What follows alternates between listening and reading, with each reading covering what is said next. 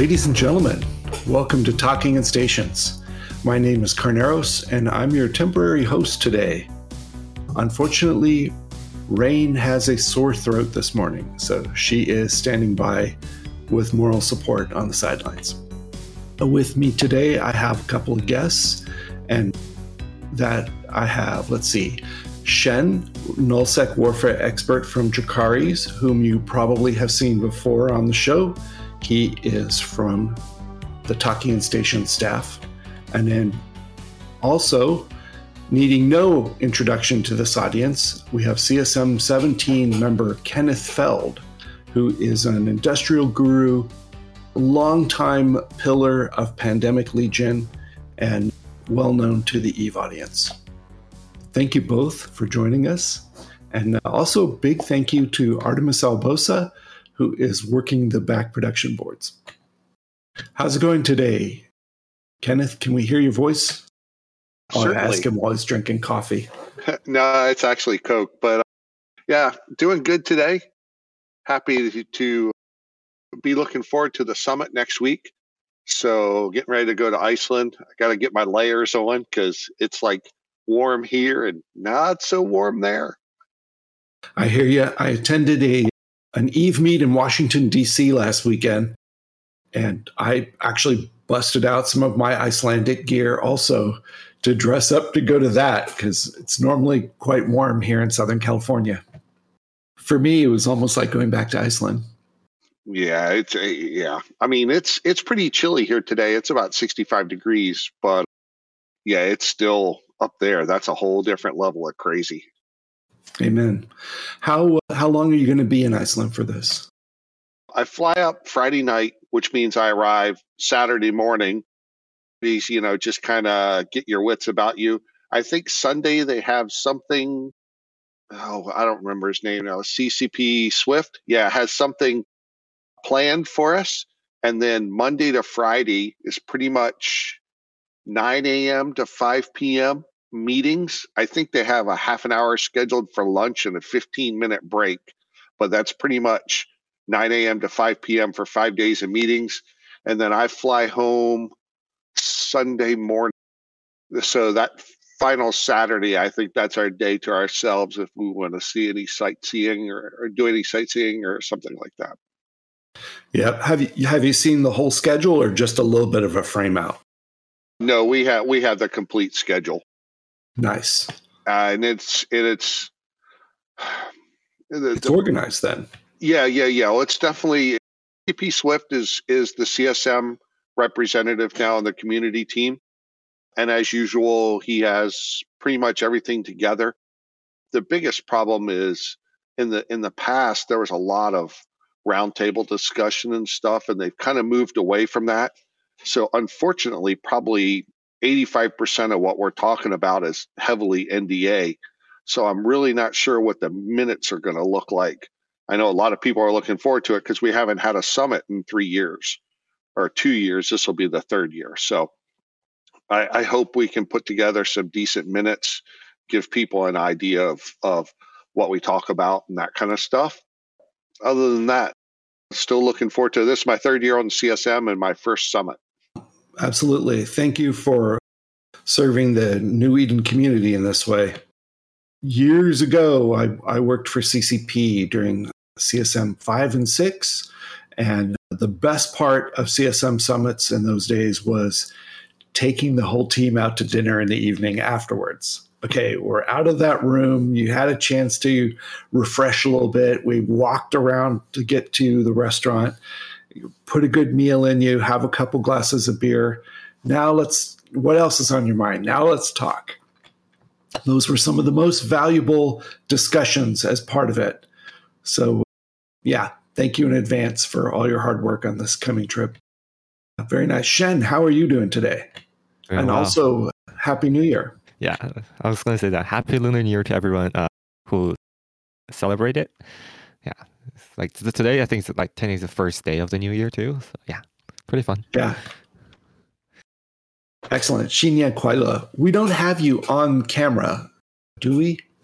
I nope. okay. I don't, yeah, okay. I don't have a camera Sorry. on my PC yet, so kind of got figured out. Ah, okay. All right. Well, I hope I hope this year is really successful for you. Thank you.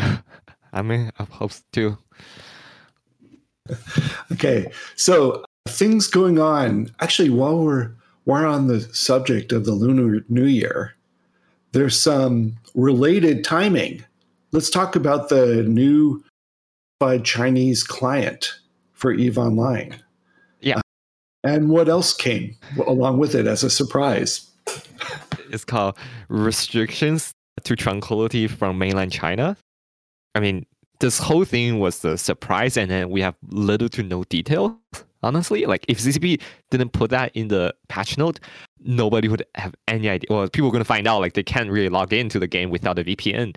But other than that, there's no other difference. Like they're not. There was nothing that was hinted.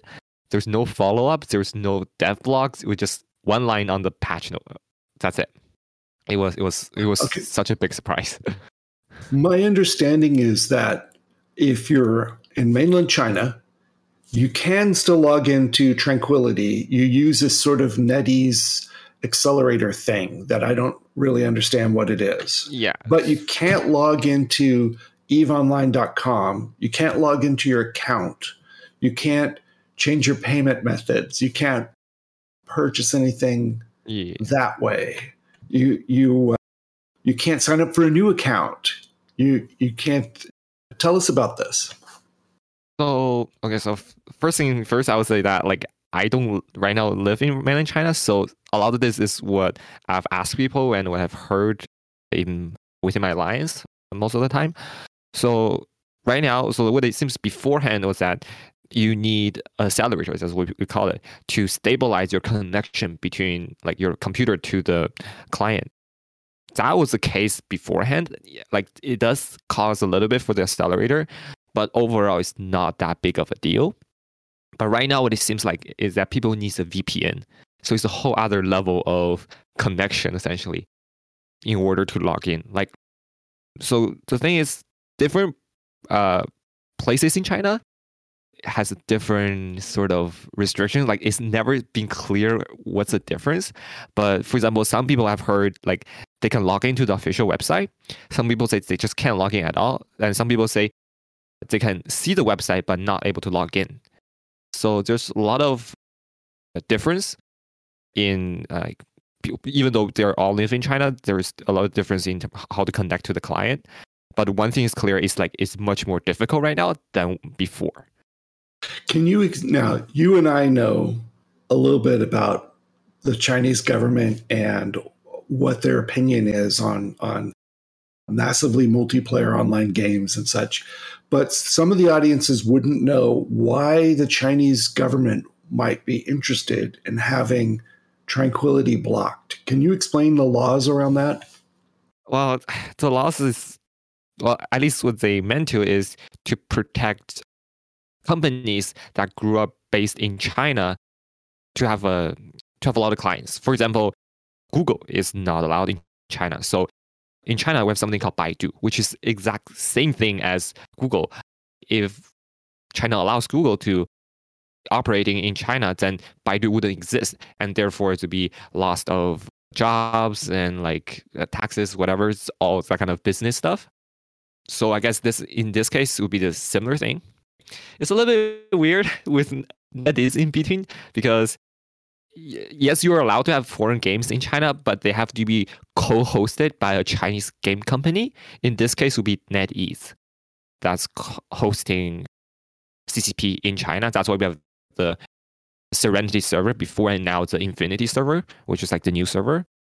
But with that, I think I mean NetEase's name was never mentioned in this thing, but like there's a lot of speculations and theories out there saying that NetEase has somewhat of an involvement in all of these restrictions. Let's say that.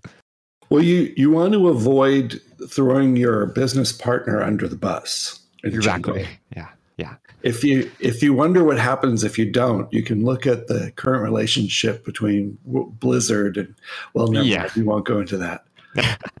there was a yeah. brilliant video on the internet this past week where they tore down the the orc statue in China on Oh yeah, on yeah. video. yeah. Was, oh my goodness. Anyway, it went viral. let's not go there. Let's let's, Let's not go there. No. No. This is funny because these restrictions to tranquility came what a day or two after the release of a new version of the Eve in Chinese, yeah. it's- it's the simplified Chinese. Before, yeah, the before I think, because the Now- came on on like Thursday, and then the restrictions was patched in on Wednesday. So Okay, we were like, right. we're expecting all this good stuff, and it's like, what is this? Yeah. Okay. I, I lived in China and I could speak a little Chinese, but I can't read and write. So I, but I know that simplified Chinese is written in mainland China and traditional long form Chinese is used in Singapore, Hong Kong. Yeah, Well, Hong Kong's now both Taiwan and, and often among the, the large Chinese diaspora outside of the Chinese territories, like Southeast Asia and such. What, how easy is it for Chinese people outside the mainland to read the simplified characters? I would say that with the recent years, or at least before COVID, more and more people are moving out of China, either for studies, for work, or for, whatever. So we actually see a lot increase in the amount of simplified Chinese that are used in Chinese communities that's outside of China or mainland China in this case. So I would I would say it's pretty common to see nowadays actually than let's say we might have seen 10 or 20 years ago where there are more people who definitely recognize traditional Chinese because in China traditional Chinese right now at all to the younger generation. So people like we can still recognize simplified Chinese or tra- traditional Chinese, but we're not able to let's say read it that well compared to simplified. Okay, that. Thank you for the backgrounder. And by the way, Shen flies with Dracarys, which is an international nullsec alliance, but is primarily Chinese speaking. Did I get that right? Okay. Okay. Excellent. So, so we got an and, and is there also a traditional Chinese client as well? Mm, No. So what we were told, at least, so there's a ping sent out by Noros explaining the whole situation, and then one thing that he Noros mentioned, being the leader of The fraternity, of the largest fraternity. Chinese group. Okay, go ahead. Yeah. So he said CCP was deciding basically between simplified and traditional Chinese, and then they finally settled down simplified Chinese. Okay, got it.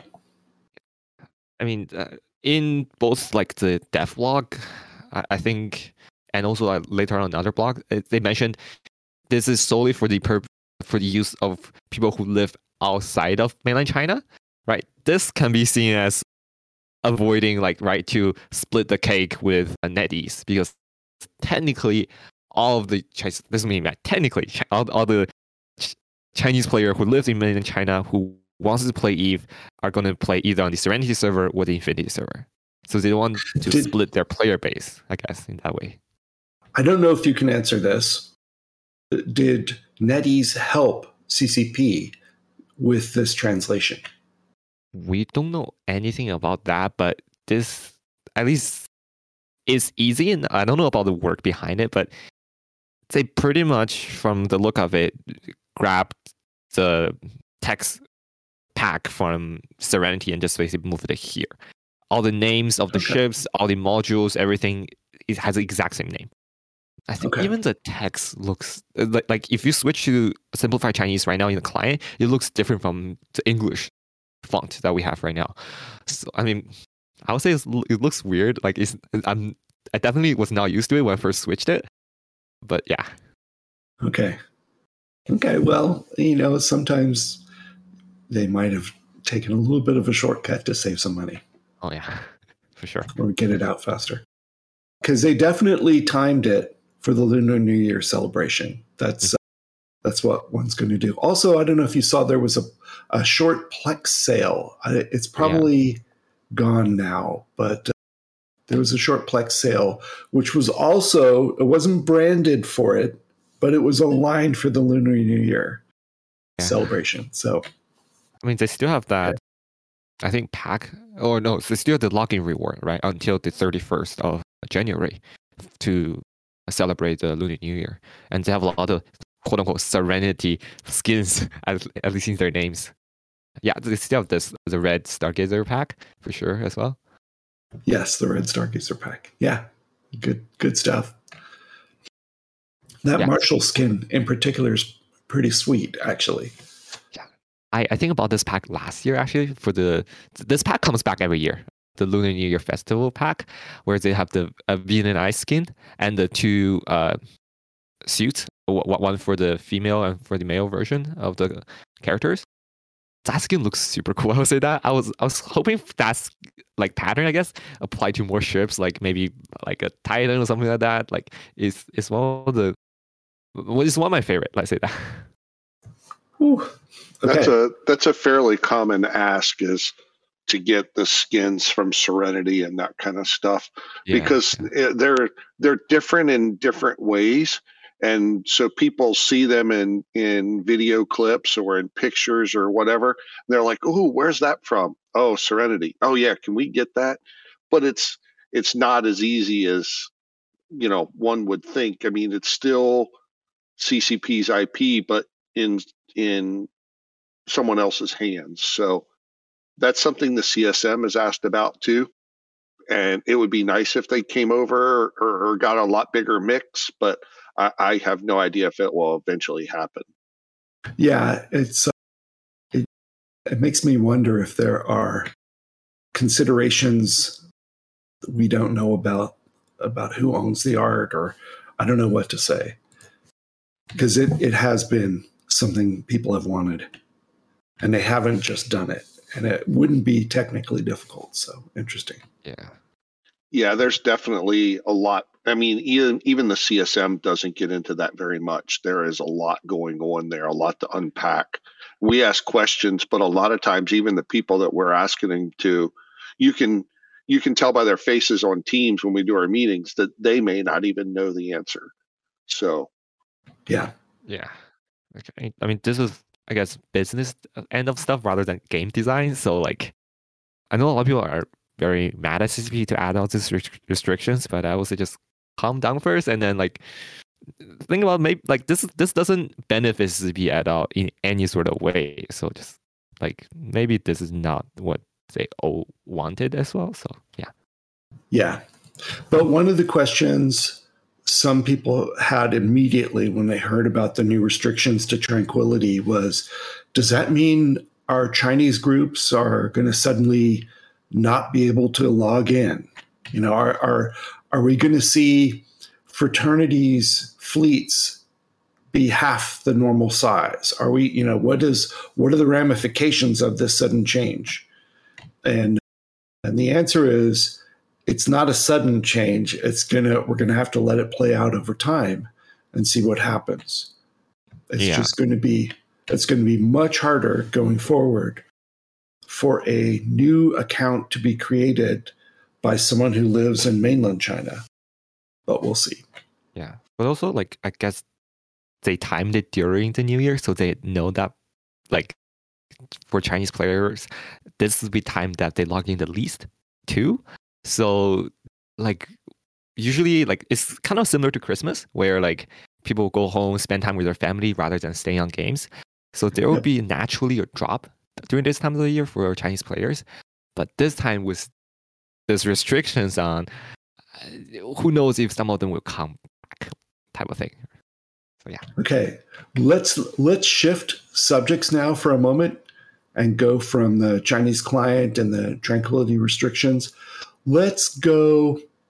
Actually, let's go to the war in the southeast, and then we have another big subject to come back to after that. For those of you who you know, are just tuning in or live in HiSec and don't pay much attention, the the PanFam coalition has declared war on Final Reunion coalition that everyone calls FIRE. So PanFam versus FIRE means most of the action is happening in the galactic southeast. There's all there's a lot going on. I'm not personally involved in the war, but I I for whatever reason, I do get a hostile intel feed. So I can see all the fleets being pinged by both sides, and there's a lot of action happening.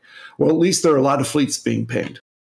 Something like eight or nine regions are involved, and you can see structures unanchoring all throughout these areas. You can see pings for move ops, for evacuating stations.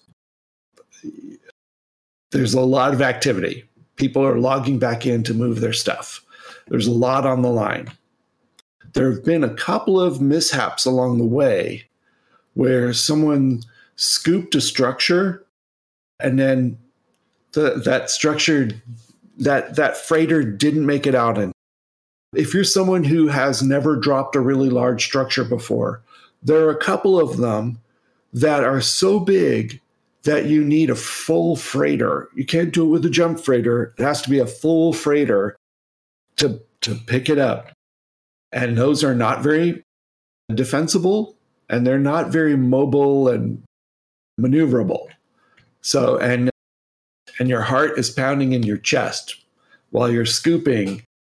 And so we've got up on on the screen here for you. I can't zoom in quite enough to see if that's what. Yep, that one's a Keepstar. Okay, and it, it looks like the Keepstar dropped if you're looking at this lost mail. But one of the PanFam guys let me know that that wreck was actually just destroyed immediately afterwards. So no one collected the Keepstar. Is that right, Kenneth? That's what uh, Gregorian told me. Yeah, as far as I know, they didn't have the. This this was kind of like a, you know, watching what's going on thing. So they didn't have the setup ready to bridge in a new freighter and that kind of stuff. So basically, just to deny loot, they shot the wreck. Yeah. You turn around to your fleet and you go, Does anyone have a freighter in system? well, and you know, then you need a Titan to get it out and this kind of stuff. So th- yeah. this was just strictly, uh, you know, let's go see what happens and kill it type thing. And, you know, it, it's only a Keepstar. So, yeah. And especially since, you know, initiative might not be very far away with a bridge Titan. So you don't want them to get it. Yeah, exactly. Yeah. If, if we can't have it, nobody's getting it. So Agmar the Wreck. Exactly. And then there was another one that wasn't a Keepstar, but it was also really interesting.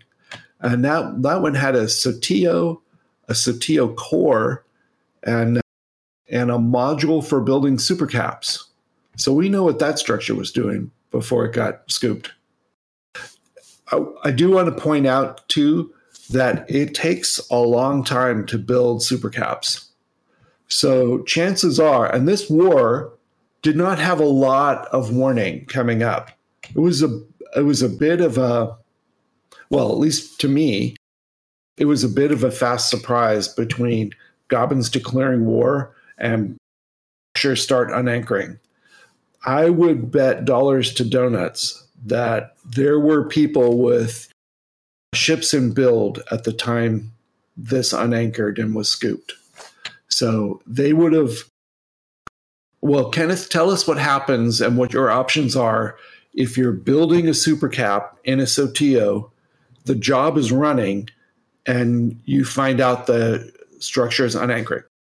Well, it, it depends. If it delivers within seven days, you can deliver it, but if it doesn't, it goes it goes poof.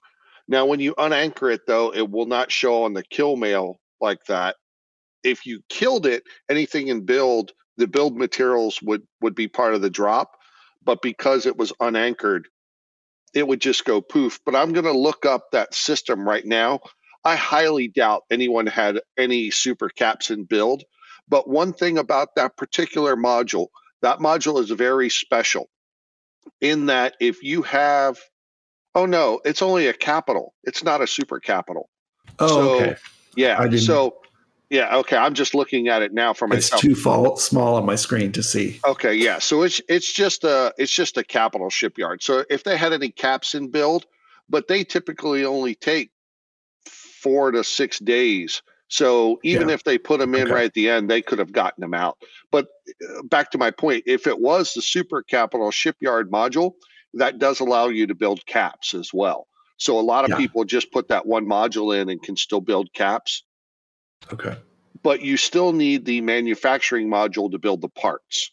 So unless they had an Azbel there and building parts, this is probably a portion of something. E- either way, it got either that or they pulled all the modules out, left the capital module in to finish the last of the caps, delivered them, and then unanchored, and that was the only module left in it. That's probably a little more reasonable expectation, which you can infer from that that they probably delivered all the caps before it unanchored. Okay, hypothetical. Let's say you are an industrialist and you're building a supercap in a structure and you look at it and it's unanchoring and you look at your time on your job and it's not going to deliver in seven days. It's going to take eight days. Are you better off canceling the job yourself or letting it get automatically canceled as the structure is scooped? I would always, I would never cancel it because if you cancel it, it it's gone, right? There's there's no no way to do it.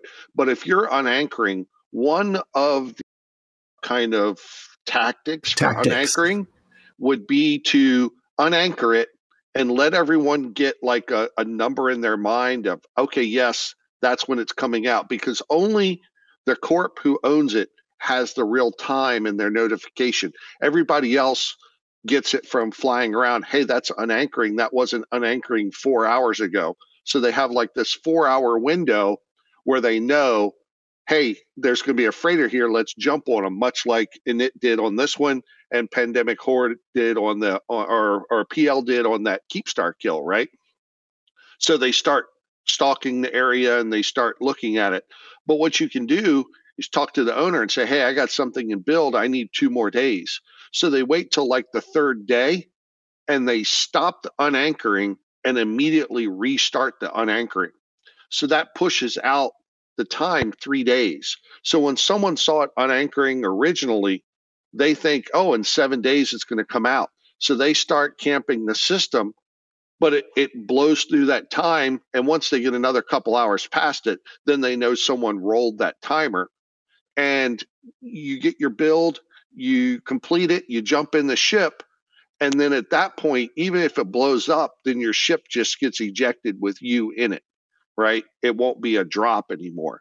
So that's a few tactics that you can use, but you have to be very selective in what your what your your timer is going to be, and you can roll the timer to to throw off the people who are hunting you to make it happen, if that makes sense. Yep. Yeah, and Thank you. and I would say that's like kind of like a common tactic in like a lot of uh what we call frontline big structure like Fortizars and like s- Azbels, like where you know that hostiles are looking at it, but you just want to trick them into thinking that like this is the time you're gonna unanchor it and just do it like back and forth like a few times to throw really throw people off. And that that system has a Thanks, the other Artemis. yeah the other thing is once you extend that timer it gives people a chance to just shoot it and you can't extend that timer so it's you know two two things there that can go wrong but that's your only chance of getting the ship out is extending that timer slightly to go past when your due date is for the ship Oh, shoot. Did they not hear Artemis in the chat? She just told a really good story about her staging structure being accidentally unanchored when they didn't really intend to. Oh, well. Yeah, that the, they tried to roll the timer and the CEO forgot to wake up or or roll the timer in a in a in a time period that was effective and basically it actually unanchored before they could roll the timer. Ouch. Oh well, and I can I can picture the pandemonium in that moment where suddenly your structure is sitting in space, and oh, quick, get a freighter, scoop it, And then quick, like quick, quick. asset And it's safety. coming. Everything you have on the station, asset safety. Yep, you just lost oh, everything yeah. for 5 days. Yep. 5 days minimum, I should say. If Yeah. there's another structure that you have in that system, then yeah. Yep. If not, see you Okay. in LoSec. Yeah. All right. So, what, Kenneth, do you have any stories to tell from this war at the moment? Have you had time to participate at all? I've heard that there have been a few Keepstars and, and Fortizars that didn't end up having a fight over them. They weren't defended, but then a few others that were defended. The EFM Keepstar got killed, and I don't think that was defended. That one went down. And of course, it's a Keepstar, so you don't really get the loot list other than just the, the primary pieces. But I think that one went down yesterday or the day before. But I haven't, yep, that one. Yeah, I haven't really had a chance to mess with too much stuff. I'm getting ready for a trip to Iceland and all. So I didn't deploy. I'll deploy when I come back. Well, this is moving pretty fast. You might have from from my outside view, you might have missed some of the action by then and it might be down to just cleanup. But, you know, a lot of people enjoy the cleanup. I actually, I actually don't mind shooting structures. Me and three other people in Eve probably. But yeah, you're right. If if as as much unanchoring as there is right now, I don't know how much there's going to be left other than in Tosis, maybe just to just to glass all the iHubs. But that may be. I mean, I think that was the stated objective anyway, right? Was to kill all the iHubs, remove all the structures, and then just pack up and leave. I mean, obviously, we don't want to live there. So, Right. Okay. So let's let's go from the war itself to nullsec corporations and alliances and actually lowsec and highsec corporations and alliances. Let's talk about corporations and alliances for a moment because there's stuff happening in that area. I want to draw your attention for a moment to the recent producers letter. Artemis, can you I'm going to put a link for you, but yeah, for people who don't know, this was a letter written by the producers basically to the community, and it kind of was a, a, forethought to what they're kind of working on and uh, and the direction that Eve's going to go over the next how many ever years. And I want to direct you about halfway through the letter for a moment to my favorite part. You know, as the guest host today, I can sort of steer it toward my favorite part for a moment. And I'm going to read this to you for a second. An issue many leaders face is the funding of their organizations. We hear this time and again, where player corporation and alliance leaders of all sizes and areas of space need to lean on taxes from bounties or the goodwill of a few through donations to run their organizations. Yeah, let's talk about that for a moment. I will I'll tell folks who don't know me, I used to run an alliance called the Bastion. This was our logo here. Did that for 8 years and before that I ran a smaller alliance called LI3 Federation. This is this is a subject I have brought up many, many times to CCP privately or publicly that the funding system is not adequate. It, it probably has never been adequate and it has degraded over time. For example, I'll give you an example of the degradation. It used to be that a lot of people ran in nullsec ran nullsec anomalies shooting rats in order to make their money and then a portion of that would end up as taxes to the corporation. Over time the proportion of the player base who earned their income from this form of ratting has gone down over time.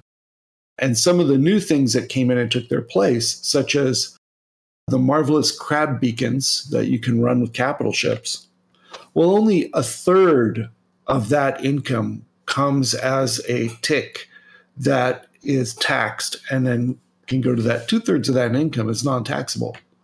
So, I mean, these kinds of tra- trends have led to fewer and fewer passive funding options for the corporate alliance. Kenneth's corp alliance, Pandemic Legion, was famous for establishing passive moon mining of valuable moons as the preferred method of funding an alliance. Am I saying that fair in a fair way, Kenneth? Oh, absolutely. We had a pretty much a lock, especially before fatigue. I mean, you know, you attacked a PL Moon, it didn't matter where it was. You were going to be staring at a couple hundred Titans and supers and God knows how many dreads in about 12 seconds. It wasn't fully passive. There were a small handful of volunteers trusted by upper management who had to run around and collect all the goo, process it, sell it, you know, refine it, or etc. But that was how they paid the bills, and that was important. So, a so, couple things, not to not to cut you off here. Is people there's some people that are not connecting the dots, and I have to be careful with what I say here because this is quite a bit of the summit. I imagine is going to be dedicated to this. But if you look at the new Evermarks, uh, that is basically a loyalty type currency. And for those of you who run those alliances, every time a member does something to receive loyalty points, the corp also gets loyalty points. So they have developed mechanisms for this stuff that could potentially be used for other things we don't know. So there are there are things in the works the producers have acknowledged it publicly. Some of this may end up in the category of be careful what you wish for. You may get it in typical CCP fashion, but some of it may actually be be useful. A couple of things that I would like to see the blue loot and this kind of stuff, instead of just going to an NPC station and just selling it to buy orders, maybe there's a mission where you go to someone and you say, Hey, I want to turn this stuff in, and they give you a mission for X amount of blue loot. And then you get the ISK that way. But then it's a mission. So the ISK value is taxed, right? As opposed to being a a a transaction at a market, if that makes sense. So there's ways around this stuff. We just have to come up with creative ways to change the non-taxable stuff into taxable. And the same thing with the loot from the crab, the same thing with the loot from abyssals. All that stuff to just just get sold to market orders. Same thing with the tier overseer effects things that you get from the plexus. Same type deal. Turn that more into missions rather than just a market transaction, and then everybody can get cuts of it if that makes sense. Yeah. So one of the other ways you can get these Evermarks is through the daily login camp. You are encouraged, you know, to log into all of every character every day so you can go, you know, click on that daily login campaign. And sometimes they will give away Evermarks. When you see that, keep in mind that they're actually giving away two Evermarks every time they do that one to the player and one to the corporation at the same time. So if you've got three characters on that account and you're looking at them, and which one do I give the Evermarks to?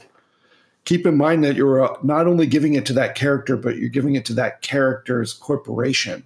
So you might want to think about that as you factor it in. And one more thing the very first set of Evermarks given away is expiring now in your queue. So go look to see if your distribution queue has any of those that are about to expire and redeem them before you lose them. Public service announcement. Yeah, and then so far, like pretty much every okay, would say pretty much every ship, but like a lot of ships. Right now, you can use the Evermarks and get your emblems, but there's still some ships that you still are not able to, like namely like the capitals and the super caps. Dreads you're able to, freighters and jump freighters, I think you're able to get the emblems on. But things like titans and like super carriers, their evermarks, uh, their their emblem are still to be released. Uh, they're not in the game yet. Yeah, pretty much every time we have a meeting with with CCP Rattati, that's one of my first questions. Is you know that and the corp Evermarks because I get that question almost every day in in in Discord. Hey, when can we? What are, what are these millions of Evermarks for that I have in my corp? What what do we use these for? So, you know, there, there's obviously plans there, and they talked about it a little bit at FanFest. And I don't know what's been said publicly, so I'm kind of skirting around the corners here. But but there was there was definitely plans shown at FanFest, and and they do have plans to use those. Just you know, it takes a little time to implement all this stuff. The more important point is the fact that the player gets something and the corp gets something at the same time, because that mechanism is what's going to enable a lot of the other things. Hope I said that around the yeah. horn. I mean, good enough.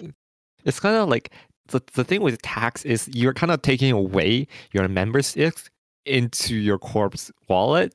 And that doesn't like not every time people are happy with that, right? Like if you, for example, increase your tax rate or having more other ways to tax your members that basically reduce their final income, not everyone's gonna be so happy about it. So I feel like this is a really new way where you you get the Evermarks in your own character's wallet, but it's like replicated to your corporation's wallet right away. So there's not much of a losing in the process.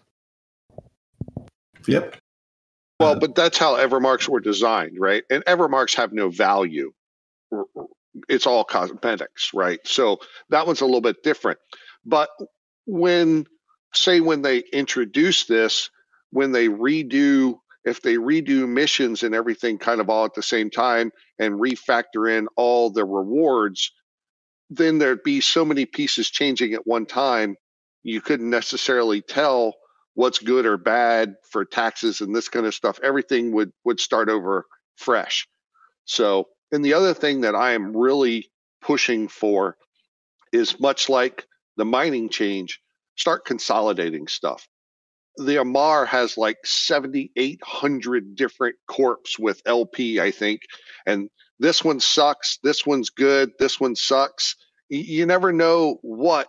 Someone's starting out in the game oh i'm going to run missions for this because the system looks cool or this dude's got a cool name and then all of a sudden you realize you have all this lp that's worth like three three isk each but if i'd have gone next door in this ugly station with this dude with a bad name then that lp is worth 1200 isk per lp right so we need we need to find a way to lump that all in under Amarr and then start consolidating a lot of that stuff because it just doesn't mean anything anymore.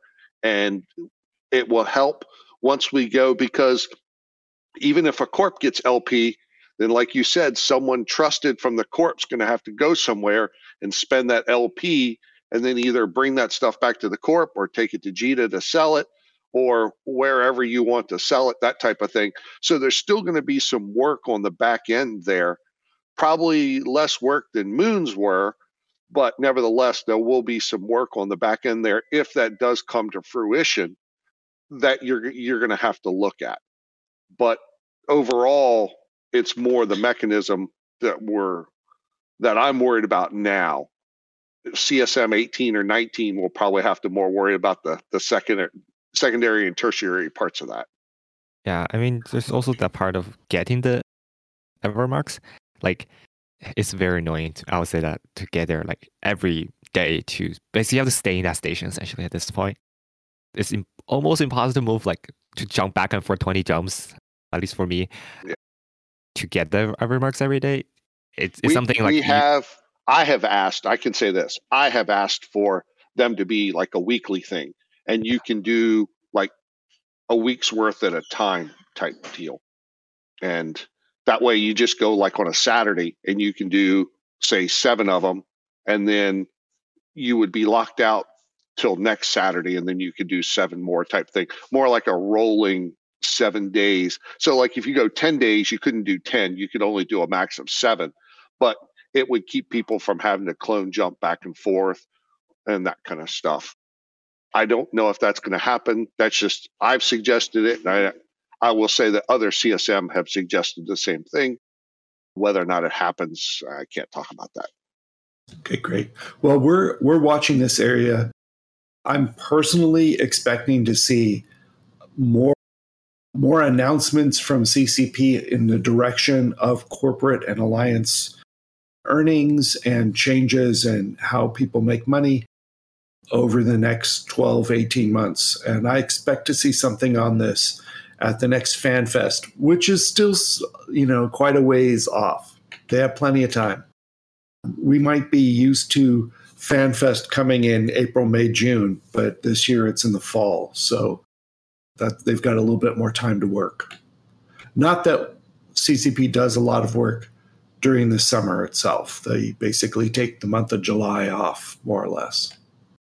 And I actually don't know if CSM 17 will sort of be extended a little bit longer because of the change in FanFest date. But I, I don't think they've said anything out loud.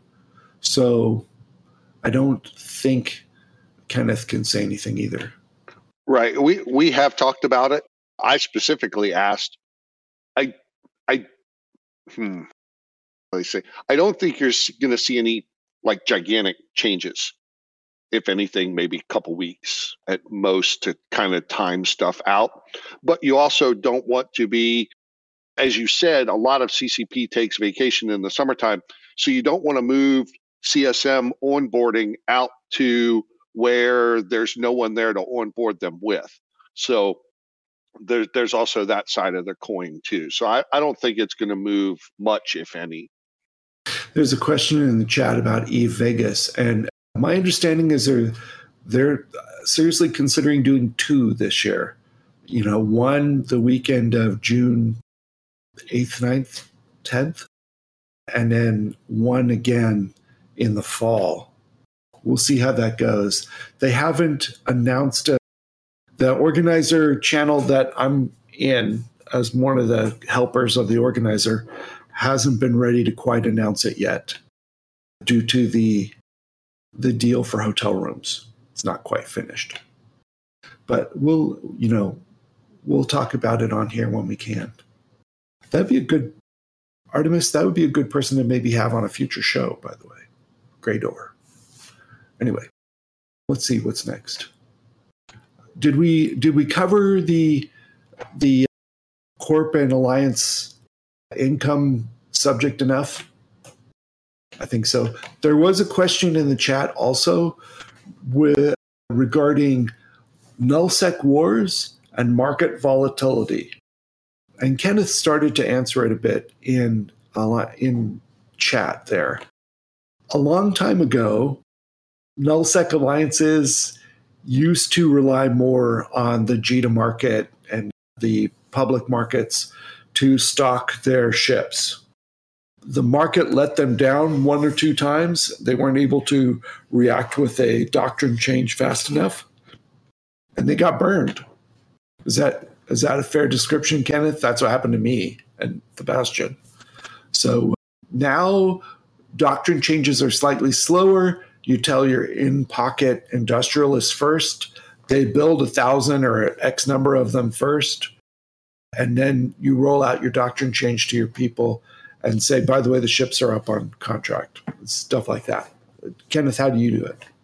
Yeah, that's exactly it. I get a direct message from Headliner Hey, how long would it take you to build 300 Lokis or, you know, 500 Sleipnirs or whatever, you know, right uh, when the mutant change got announced, within 20 minutes, my inbox was, hey, how long to build 300 Sleipnirs? Because you could just basically take the fit and just move it right over. And I was like, six days. And he's like, do it. And six days later, we had Sleipnirs, right? So it's just, that's just the way that it is. Now, for other things, typically you have to look at, a couple different sides, right? You have to build the ships and you have to build the fits. For the Sleipnirs, the fits were already pretty much done. You just had to, to move them over. But yeah, it's just strictly how fast can you build X in this number? And then that's how long till the doctrine comes out. Yeah. I think I would say before we move on to other stuff is like there are, if we all, we're not only going to look at income, but also Alliance has to spend a lot of money too, right? Like one thing I think a lot of people don't consider, at least living a nullsec alliance, is the iHub fee. it is at least I don't know for alliances, but like alliances who takes a lot of stuff, is a huge um, expense on their part. SRP, fuel, structures, and IHUB I think those are quite few big ones. Especially like if there's any like cap battles or like there's big expenses to or switch to a new doctrine, right? Where you need to buy back the old one, or you need to like at least put in the ISK to buy the new one before you actually sell it on your contract, right? There's a lot of stuff that Alliance needs money on. So, like, there's reason why we're saying Alliance needs incomes in, in other forms because there's a big hole there left for people to plug in. SRP ship replacement program is can go up and down. If you're at war, it can be a lot. It can be a lot of money. If same with one of the things we would offer our people is if you're willing to fly your capital ship or your super capital ship in combat fleets, we would pay for your fuel for those operations. So even if you don't lose your ship and have to worry about SRP, the corporation or the alliance would still have some financial obligation because it can be a lot of fuel to move your supercap fleet halfway across the galaxy and back or if you're or if you're extracting assets from a region like fountain that you're going to lose in a war coming up for example the jump freighters and the you know titan bridges and all the, that effort to move all that stuff out can be a lot of fuel. You know there, you need to have a nice big fat nest egg of money for your alliance waiting there in case of a war so that you're ready to do everything you need to do. And that you know that income has to come from somewhere any more comments kenneth or shen or artemis although artemis you have to get your mic to work if you're going to talk no no i mean that's one of the the old cliches was you would war and run the other guy out of money, right? Because JITA always had enough stuff, but once you ran them out of money, then they couldn't go to JITA and buy more ships. However, the new war is resources, right? ISK, everyone, all the big alliances pretty much have access to as much ISK as they need. It's resources now if you look at the war back in in Delve and all, once the new things came in for industry, you couldn't just go out and replace 500 dreads like you could before, right? So now the war had shifted from ISK because everyone had ISK, but you didn't have the resources to build 500 dreads. So that's kind of the whole paradigm has shifted from ISK to, to resources. Now, ISK can buy you resources. I get it, but there's only so much available of the new stuff. More and more is coming every day, but still that whole paradigm has shifted and people have to get a, a handle on that. So a lot of the new war stuff, like, oh crap, we lost this, we need to, to replenish it. By the time that you've said that, if you don't already have something built up, you're pretty much screwed which is going to be a, a huge undertaking for the smaller alliances to have nest eggs that don't just contain ISK and maybe not even resources. You may have to have fully built stuff ready to go. Yeah, absolutely. I do want to tip my hat to Hurricane Warning in chat, who has bought every BPO in the game and uh, has been building stuff stuff since 2016. Nice. Yeah, that's awesome. Yeah, I mean, I think remember one of the promotion videos he put out is saying like there's a big war going on, like a third party corporation would get a lot of like uh, orders. That usually more happens inside the alliance rather than like just an industrial group outside the alliance type of thing. I mean, I guess more common in low sec or high sec, I guess, but like in null sec, it's more like you want to your ISK to stay inside your alliance, either like you, you put orders into your alliance corporations or allies and then i guess look for market in that order. Any other questions or anything we should bring up folks? Before the end of the show we definitely i think we need to talk about esi right? Oh yes ah You want to get it started?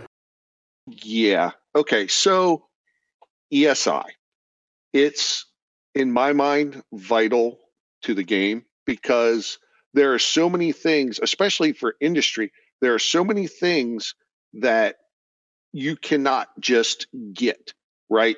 Like the cost index and this kind of stuff, it only comes from the game. You can't figure it out, nothing. That number only comes from the game. Without it, none of the third party industry sites work, period. They just don't work. The market endpoints. Without that, in order to make all of those work, you'd have to go into game and start writing down how much each everything costs. And it, it would literally make it horrible, right? Now, is there too much information available for some things? Maybe. Like if you look at Dotlan, the number of kills per hour, the delta kills, that kind of stuff. However, that information is available in game. All you have to do is open the map and, and tick the right box, and it shows you right on the map. So uh, there's a lot of people who want next to no information in ESI, and there's people that want basically the entire game available for ESI. And then there's you know everyone in the in the middle. I'm not going to get into that because that is somewhat what we're going to be talking about at the summit. However, the entire public part of the endpoints that started this conversation uh, is twofold. The public endpoints for the market, which brought the market endpoint down a couple months ago before Christmas. And I don't even think that's back up yet. And then the public endpoints for the character sheet or whatever went down Monday they moved the cache from one day to seven days. And then yesterday or the day before, they moved it back to one day. The problem with public endpoints is any screwball with a Google sheet can just hammer the crap out of them. And there's no way to figure out who it is because it's public, one. Two, and I am not a computer guy here, but something about AWS and IPs, and they can't tell this or they can't even tell what country it's coming from, right? It's just some Amazon void. And anyway, so th- that's about all I can say from that. I would personally like to see any endpoints require auth- authentication. So it can be public, meaning I can go in as me from someone from PL. And if I want to see Carneros's character info, and I think you're in Goons now. I know Bastion's kind of not around anymore, but whatever corp you're in is definitely not in PL, right? But I right. could say, hey, I'm Kenneth Feld. This is my auth token. I want to see Carneros's public information, and it would give it to me. But if I start abusing it, then CCP can say, hey, that Kenneth Feld guy's doing some shady crap. We're going to turn his stuff off. Boof, my stuff's gone. And there's been people who've made programs in the past that have caused abusive behavior. But for the most part, it was just they wrote the code wrong and their program went haywire and went nuts. So then CCP turned it off, and all the third party devs are in a Discord together and took, called them up and said, Hey, this program went nuts. You need to fix it and they go, "Oh, really?" And then they go look at their logs. Oh, yeah, this went nuts. Oh, I put a colon here instead of a semicolon or some coding thing, you know, Omni Domni, it got fixed. And they say, okay, it's fixed now. Can you turn it back on? They turn it back on and it works. Right. And that happens not terribly often, but it but it does happen, right? But they knew exactly what happened and all that kind of stuff and could just click turn it off and it didn't affect anything past that couple minutes where it was going haywire with the public stuff they don't have that luxury so i would like to see all of the public stuff require some sort of auth meaning someone has a character in the game you get a token and you say hey i'm so and so i want this information and that way they know who's abusing it and who to turn off so that that information is available to them right and i I personally I like think that would solve all the problems. However, I don't know shit about computers. That may just cause 10 more problems. But mm, that's what I'm pushing for. Now, what's going to happen or whatever, don't know. All right. Yeah. As a, an individual, I want to be able to make, I want my public information to be available for people to check so I can identify who I am. If I want to do something and get a service in greater New Eden that's outside of my, my corporation or my alliance. And then internally, my, my corporation and my alliance have secure communication software that we want to use to talk to each other. Well, we need to make sure that the people in the group are the are really the people in the group to do that. So we need the ESI endpoints in order to validate that yes, this person is in my corp. Oh, actually, that person left. Well, we need to turn it off now. You know that that kind of thing. These are these are important things because CCP has designed a game for which trust is a valuable, difficult aspect of the game. It's a valuable resource. And in order to, to have trust work in a game like this, you need to be able to identify who someone is on a timely basis. That's another thing that came out of this discussion. And I'm I'm I'm not going to get into it too terribly much, but they did talk about it in the forum post, so I can I can say a little bit. So the public endpoint, you can get the information that you're talking about from it um, for for communication software and this kind of stuff. However, if you're in that situation and you've given that entity your ESI, there are authorized or authored endpoints that they can get the data from more easily and more efficiently. So people with large organizations should not have been affected by this. If they were, then they maybe need to start looking at some other things. I'm not going to say any more about it. The guys who develop know what I'm talking about. However, is that is that also equally true for wormhole corporations? Yes. However, the software that I knew that there was a problem with was Tripwire, I think it is. The software would have to be rewritten so that so say someone joined a wormhole corp and they put their ESI in if you use an endpoint, I think it's affiliations, that gives you what corp they're in, and that's a really short timer. But that, in order to get that return, you have to have their ESI token. Whereas for public, if you put in a public, or if you put in no ESI token and you look at this guy and it says, hey, he's in this corp, then you can just stick him or group or communications thing. So that's kind of, I think that's why Tripwire, Tripwire works differently. But for someone that's in Goons or someone that's in PL that has all of your tokens in, they can use endpoints that are more dedicated to solving that riddle than a public endpoint, if that makes sense. Yep. Yeah. Kenneth is in Pandemic Legion. I'm I'm in Goonswarm now. If you wondered what happened to me, I I took on a new job. It's a big it's a big job. and I had to give up a couple things I was doing. The Tuesday night Carneros and Chill uh, Twitch stream gone. The Bastion, I still have the the alliance on an alt, but it's it's put to sleep. I placed all the corporations of the Bastion into Goonswarm, Initiative, Dracarys, Get Off My Lawn, Tactical Narcotics, IGC, various people. And then whoever was left, I had a, I have a small corporation that I moved into Goonswarm called the Night Watchman. So I still run a little corporation of about 35 people not all of whom speak the same language. It's very funny. We're a blend of English, Russian, and Ukrainian speakers together, which is an unusual combination in today's world, but it's working. I'm in good form. But enough about me. Oh, I still I still play Eve though. It's nice.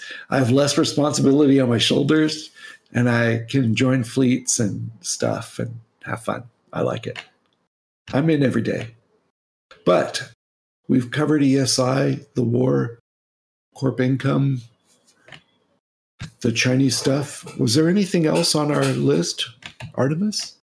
If it, something just brought up something they've been asking about industry stuff, if I could plug tomorrow, Nick oh, Bosa, sure, please. Nick, Nick Bison and I have been doing an industry series. We did a couple, and then the holidays got in the way, my travel schedule, and this kind of stuff. But uh, the next series is going to start tomorrow.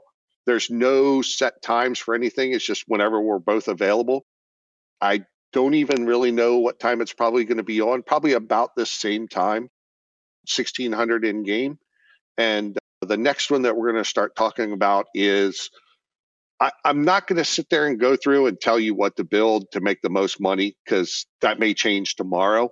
But what what we are going to go through is kind of to teach you how to look and figure it out fairly quickly, and then probably start touching on a few of the Tech 2 items and a few of the capital components that you can start putting together and move the volume that you need to at least try and make some ISK. The funny part is, I almost wore my Nick Bosa jersey on the camera today since the 49ers are playing the Dallas Cowboys in oh, about five hours, something like that. That was just my accent you heard. I actually said Bosun like the the DD weapon, not that okay. was just that was just the redneck version of Bosun. But yeah, I, I hear what I want to hear. Let's be honest. Yeah, I don't know squat about football if it's not SEC, and even then, I don't really care about it. I just need to know which friends of which one of my friends to pick on because they lost this week. Yeah. Okay. Artem, Artemis didn't ask me to guest host today, so we could talk about football though. Oh, there was a fight in Pochven. You're right. Yeah, go for it. I was in this fight. Um, Gregorin from our staff was in the fight too. We each primaried the other's character at least once, and both of them lived. That was funny. This is a well, a bit of a simplified version of the of the business. There, there were at least four factions present, as far as I could tell. There was PanFam and supporters there was Imperium, who were in this case the aggressors in this situation. PanFam were defending an existing Fortizar in Pochven. Imperium were attacking that Fortizar in Pochven. Brave and no, I don't want to say Brave. I want to say B2, which is the name of their coalition. It used to be called Greater Trash Coalition plus Brave and now it's B2, and they're all in one thing. They were a third faction there, and I think they were honorably third partying. And then there was a fourth faction there that were Stain, or a Stain related group. I think it was Good Something. Thank you, Hurricane. I will be watching that game, by the way. So, of those four groups in there, let's see. PanFam brought a lot of things. They brought I saw a Sleipnir fleet. I saw other large fleets. I saw Kenneth. Do you remember what? Were you there? No, I was not, and I don't know anything about it. Okay. On our on the Imperium side, we brought a sacrilege fleet, which is one of the things that we switched to in the demise of Munins. And then we had a second fleet that were in Stormbringers, which are kind of a a, a humorous meme style fleet where you bounce around and shoot things just for fun. You know, not you know, obviously not useful in the least for attacking a Fortizar. They're the worst ship you'd want to take, but are a lot of fun. And then At one at one point, there was a moment when the Stain group in tornadoes bounced over next to the Stormbringer fleet and shot one of the Imperium vessels in it. And that was the wrong thing to do because now suddenly they don't want to ignore that group and focus on PanFam.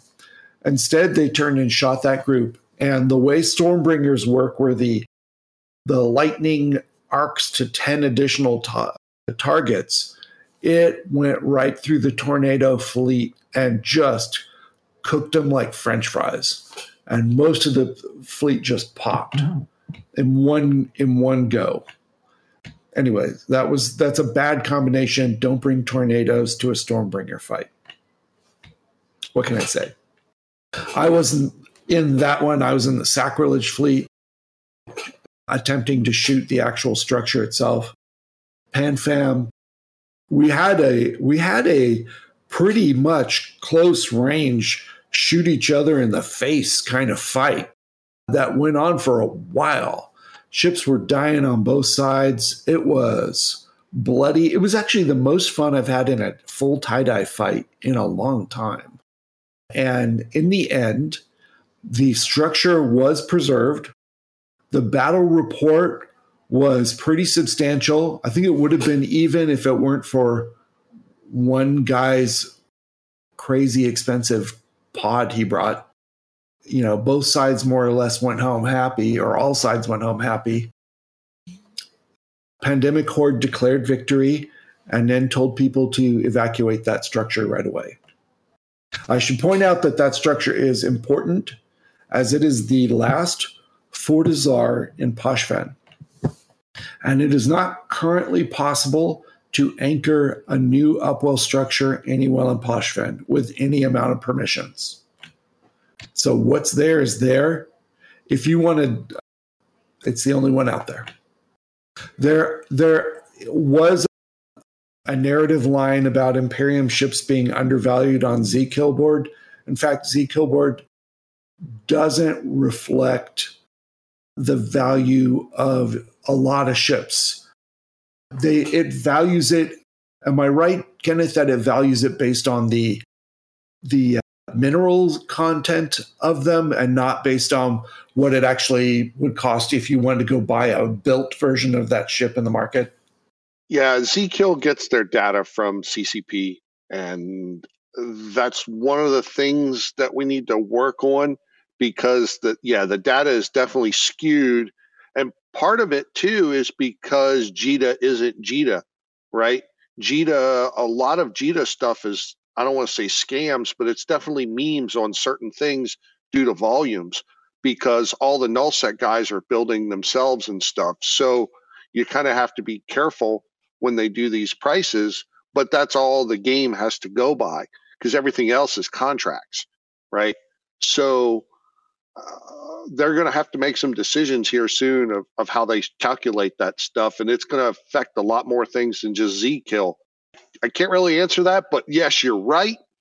Okay. But the fix isn't quite as easy as just figure it out, right? There's more more inputs to it than just that.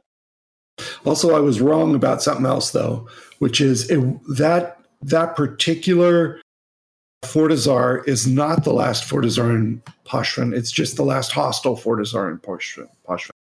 There's another one in another location that doesn't belong to the enemies of my faction. So I hadn't been thinking about that one. I actually didn't know it was there. I don't actually spend much time in Pochven. It's someplace that is visited on special occasions. Anyway, we each have our, our viewpoint on what's hostile and friendly in this game. Aren't they all considered hostile to one person or another? Yeah, maybe. Maybe not. Even Purple Helmeted Warriors has a Fortizar and. Oh, interesting.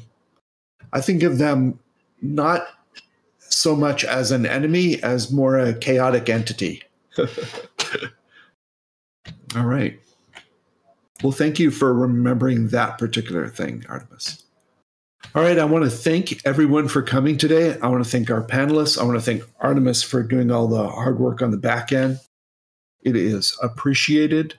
I want to thank our sponsor, HiSec Buyback Program. If you're in HiSec, sell them your stuff. I want to invite you all to come back next week, by the way. We're working on a special program for next week as well. And by we, I mean mostly Artemis, but thank you. Yeah. From what I've seen about next week, I think it's going to be a pretty cool show. I don't know if I'll be able to watch from Iceland or not, but I'm kind of looking forward to it. Don't forget to watch tomorrow for the industry episode from Nick and Kenneth. Uh, did you guys just hear Artemis? She said to watch tomorrow for the episode with Nick and Kenneth on industry. All right. What time is that tomorrow? Do we remember? I don't think we've set a time yet per se, but it's probably going to be around 1600. Sweet. Okay. All right. Thank you very much. It's been my honor to come back and guest host today. Thank you to Ron for getting a sore Rain for getting a sore throat, and uh, I appreciate it.